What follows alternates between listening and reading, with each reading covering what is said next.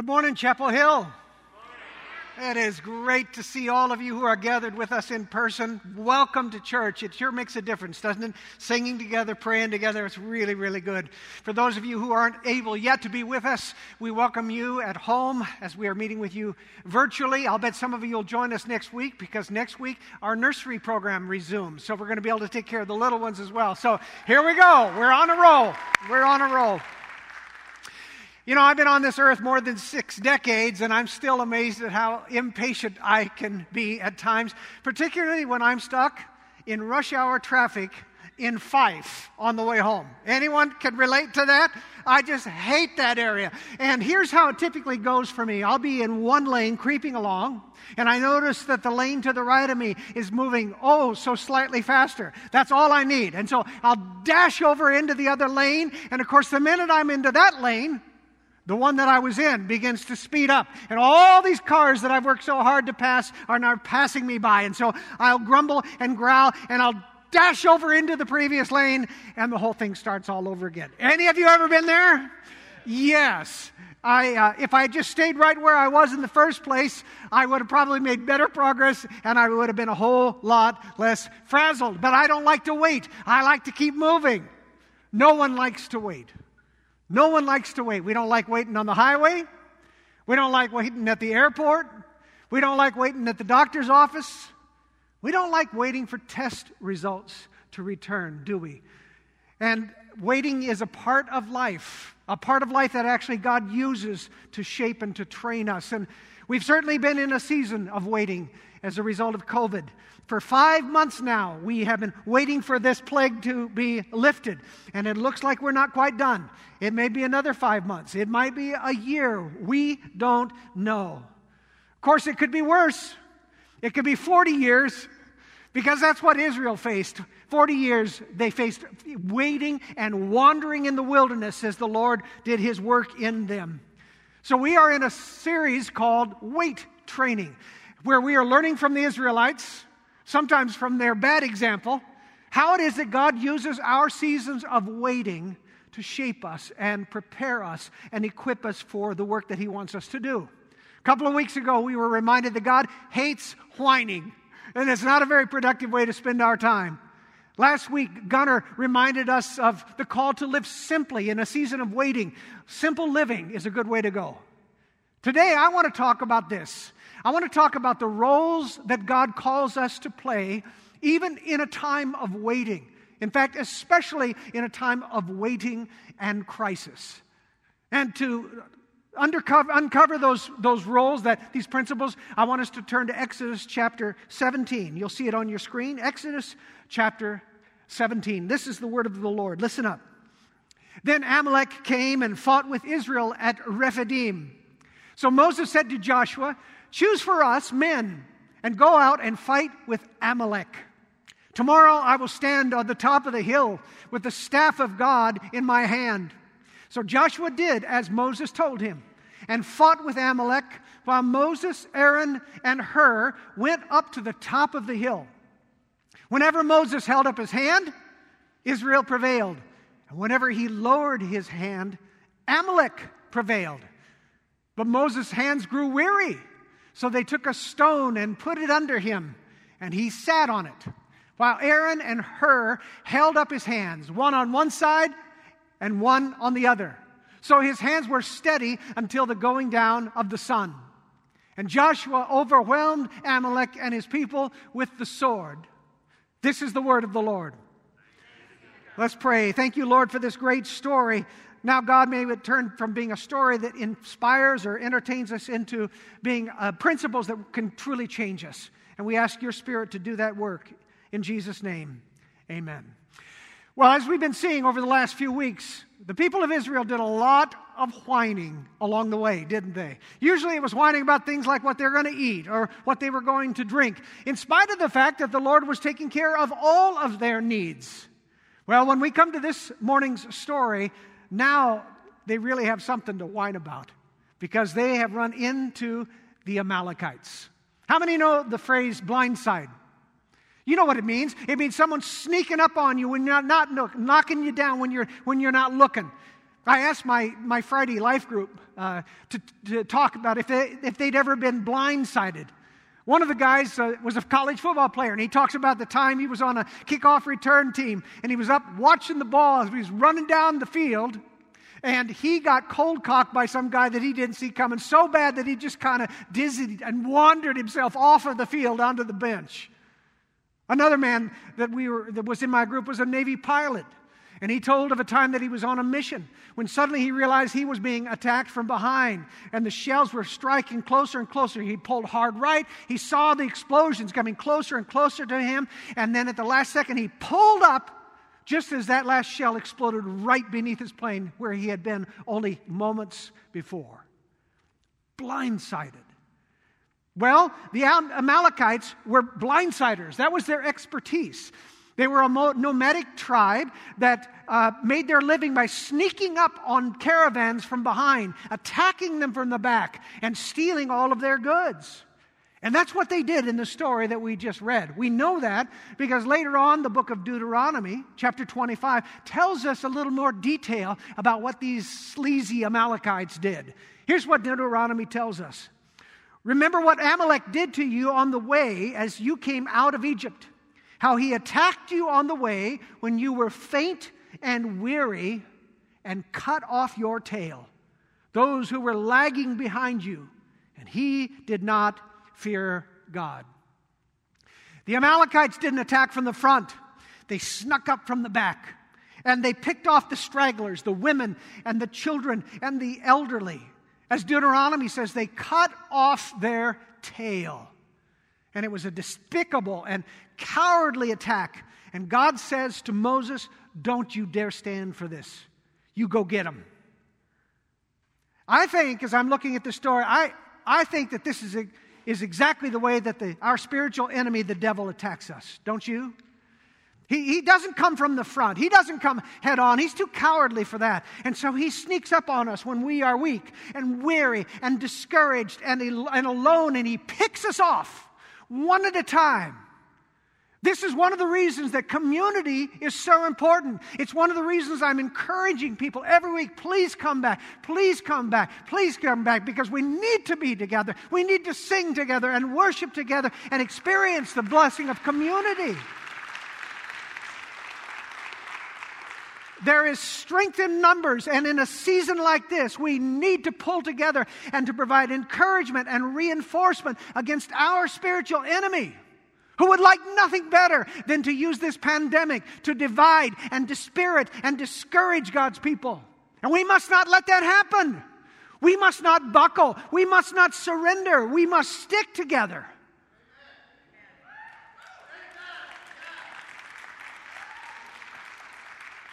And in this story, I think it is revealed that there are different roles that we are called to play, even in a season like this of waiting. When we are in spiritual attack, there are different roles that we are called to play. And I want you to find the role to which you are called this morning in the story. Here are the four options that I see. We lead, we lift, we fight, or we follow. All right? Say those out with me. We lead, we lift, we fight, or we follow. Some of us in this season are called to lead. Moses was their leader.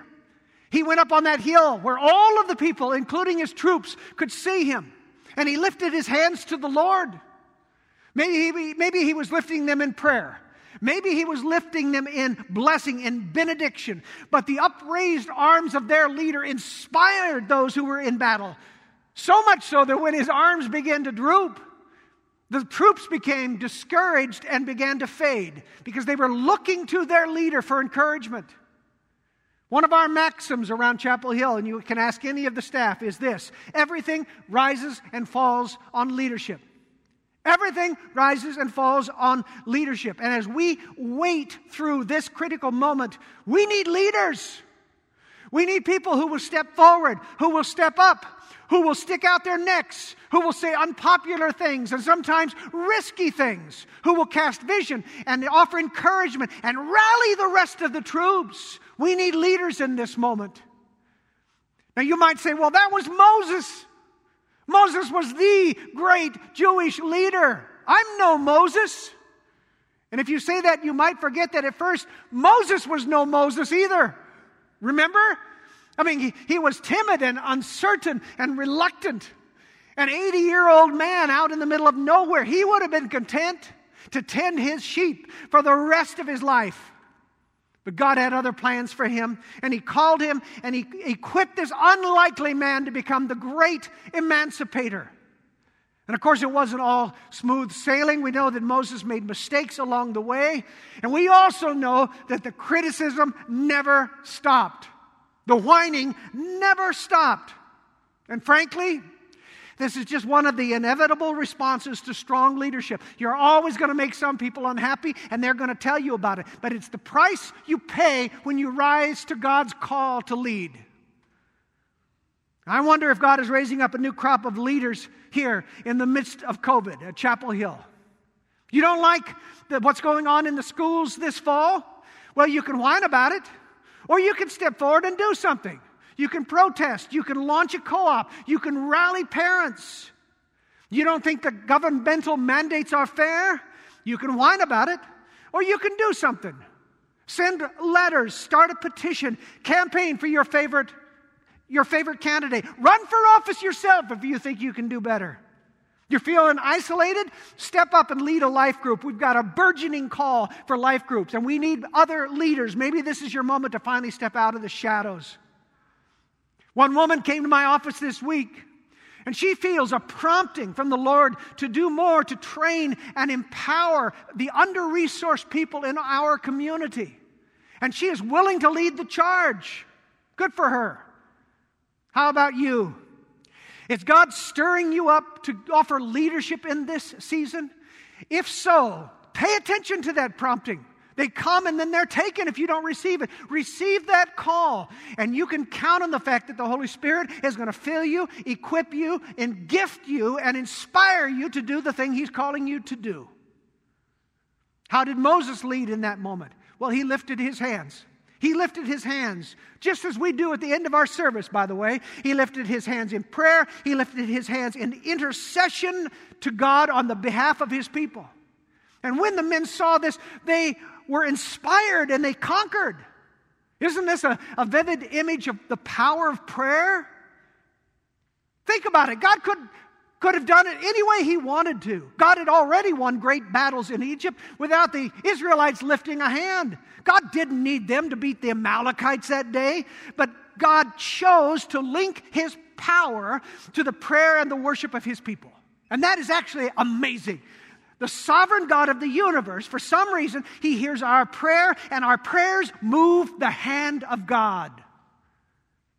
In other words, when we pray, stuff happens that might otherwise not happen. We had a powerful prayer time last Tuesday, Kingdom Come Prayer. And, and I'm telling you, the Spirit was moving through that place. We had people that were weeping at the movement of the Spirit. Man, it was a good turnout for a Tuesday night in short notice. But I couldn't help but wonder, why weren't we all there? Why weren't we all there? Do we as a people believe that our nation is in trouble? Do we as a people believe that the Church of Christ is under attack? Do we believe as a people that intercession matters? That prayer changes things? Do we or not? And if we ought, if we do, then we ought to pack this place out, and we'll just have to figure out how to be socially distant and do both those things at the same time. The next opportunity is September fifteenth. Jot it down right now. The next Kingdom Come Prayer Night, Tuesday, September fifteenth. You save that time, and you come and you join us, and let's uh, entreat the Lord. Let's raise our hands up to the Lord that He might do a great work in this season of waiting. So maybe you're called to wait. To lead to in, as we wait in this moment. Maybe you're called to lead. Maybe you're called to lift. Moses stood on that hill, arms in the air, interceding for the troops. And as you know, when they were up, the troops prevailed. But Moses was an old man. He was probably about ninety at this time. And his staff was heavy. Just imagine if you just held your arms up for hours at a time. Every time his arms sagged, the troops faltered. It turns out Moses couldn't do it alone, as great a leader as he was. He was too tired, he was too weak, and he needs, needed someone to lift him up. And he had just the men to do it. Aaron and Hur stepped up. They rolled a rock underneath him so he could sit down and rest. And then one got on one side of him and the other got on the other side. And they lifted their arms up until the victory was won. I love that image. Moses there and these two great leaders lifting him up so that that victory might be won. How desperately we need lifters in this moment. And I feel this passage very personally. I can think of people in this church, especially elders, who have stepped up to me over the years when I've been down or discouraged or felt beaten, and they have taken hold of my arms and they have lifted them when I could not lift them myself. And you know who you are. You have been such a gift to me, and you have been such a gift to this ministry. And it is a great reminder that no leader can possibly bear the burden of leadership alone. So maybe God is calling you to be a lifter, an encourager, to step alongside and to speak a word of affirmation and to help bear a load that would otherwise be crushing. One of my elders pointed out, listen, we all ought to be lifting our church up in prayer. I couldn't agree more. But there are some of you who have a particular call to intercession, a particular call to encouragement and empowerment. And if that is you, this is your moment to step up. We need you to lift, to be lifting. So some of us are called to lead. Some of us are called to lift. Some of us are called to fight. This is the first time we meet a guy named Joshua. First time he's mentioned. And we know, of course, that Joshua is going to go on and become the beloved assistant of Moses, the trusted assistant. He's going to go on and be the one that will lead the people into the promised land after Moses dies on Mount Nebo. But here in this moment, he's just a young, tough, brave young buck.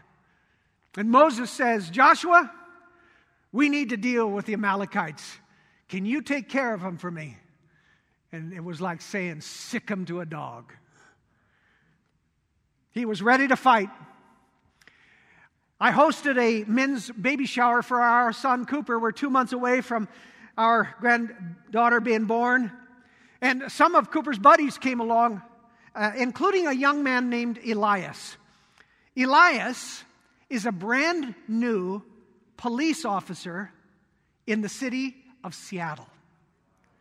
Exactly my response when I heard it. When I heard him say that, I was shocked. The last place I want to be a cop would be in the city of Seattle, unless it was in the city of Portland. But Elias is excited.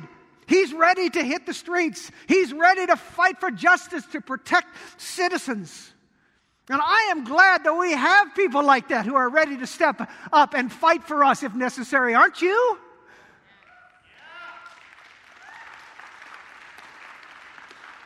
And we need the same in the kingdom's work. Perhaps you'll do spiritual battle as an intercessor, agonizing before the Lord upon your knees. Perhaps you're called to, to be at the point of the spear in a, a difficult church matter, or in a, in a work of reconciliation, or a difficult work of intervention.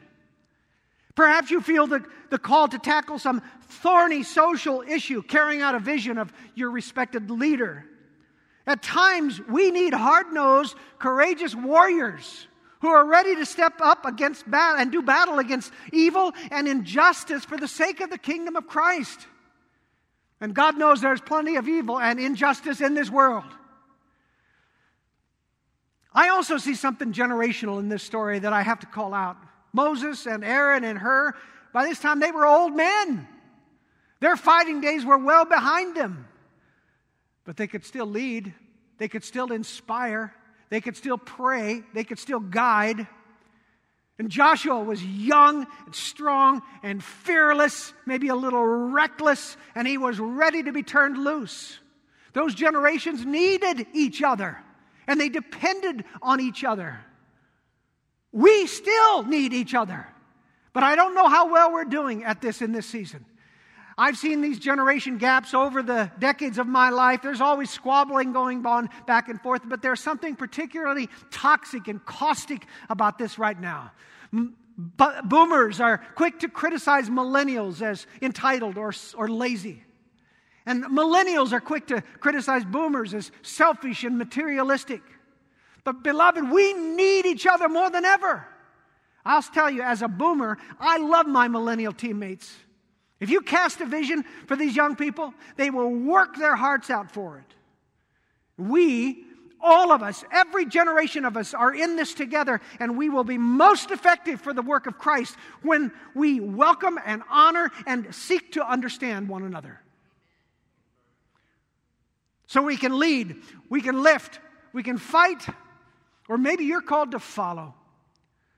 Joshua only choose, chose a few men to fight that battle. The rest of the people were watching and waiting. And I'm sure they were doing so with some anxiety. This is the first armed conflict they have experienced since they left Egypt. The brutality of the Amalekites, I'm sure, would have been quite terrifying to them. And frankly, it might have very, been very tempting for them to turn tail and to run. Run back to Egypt. Go back to the place where it's safe. I'm sure it means slavery for you, but at least you're safe, right? I think we are being reminded today about how much people are willing to forfeit for the sake of safety. God help us. God help us if we're not willing to stand up and risk safety for the sake of things that are of higher value to us.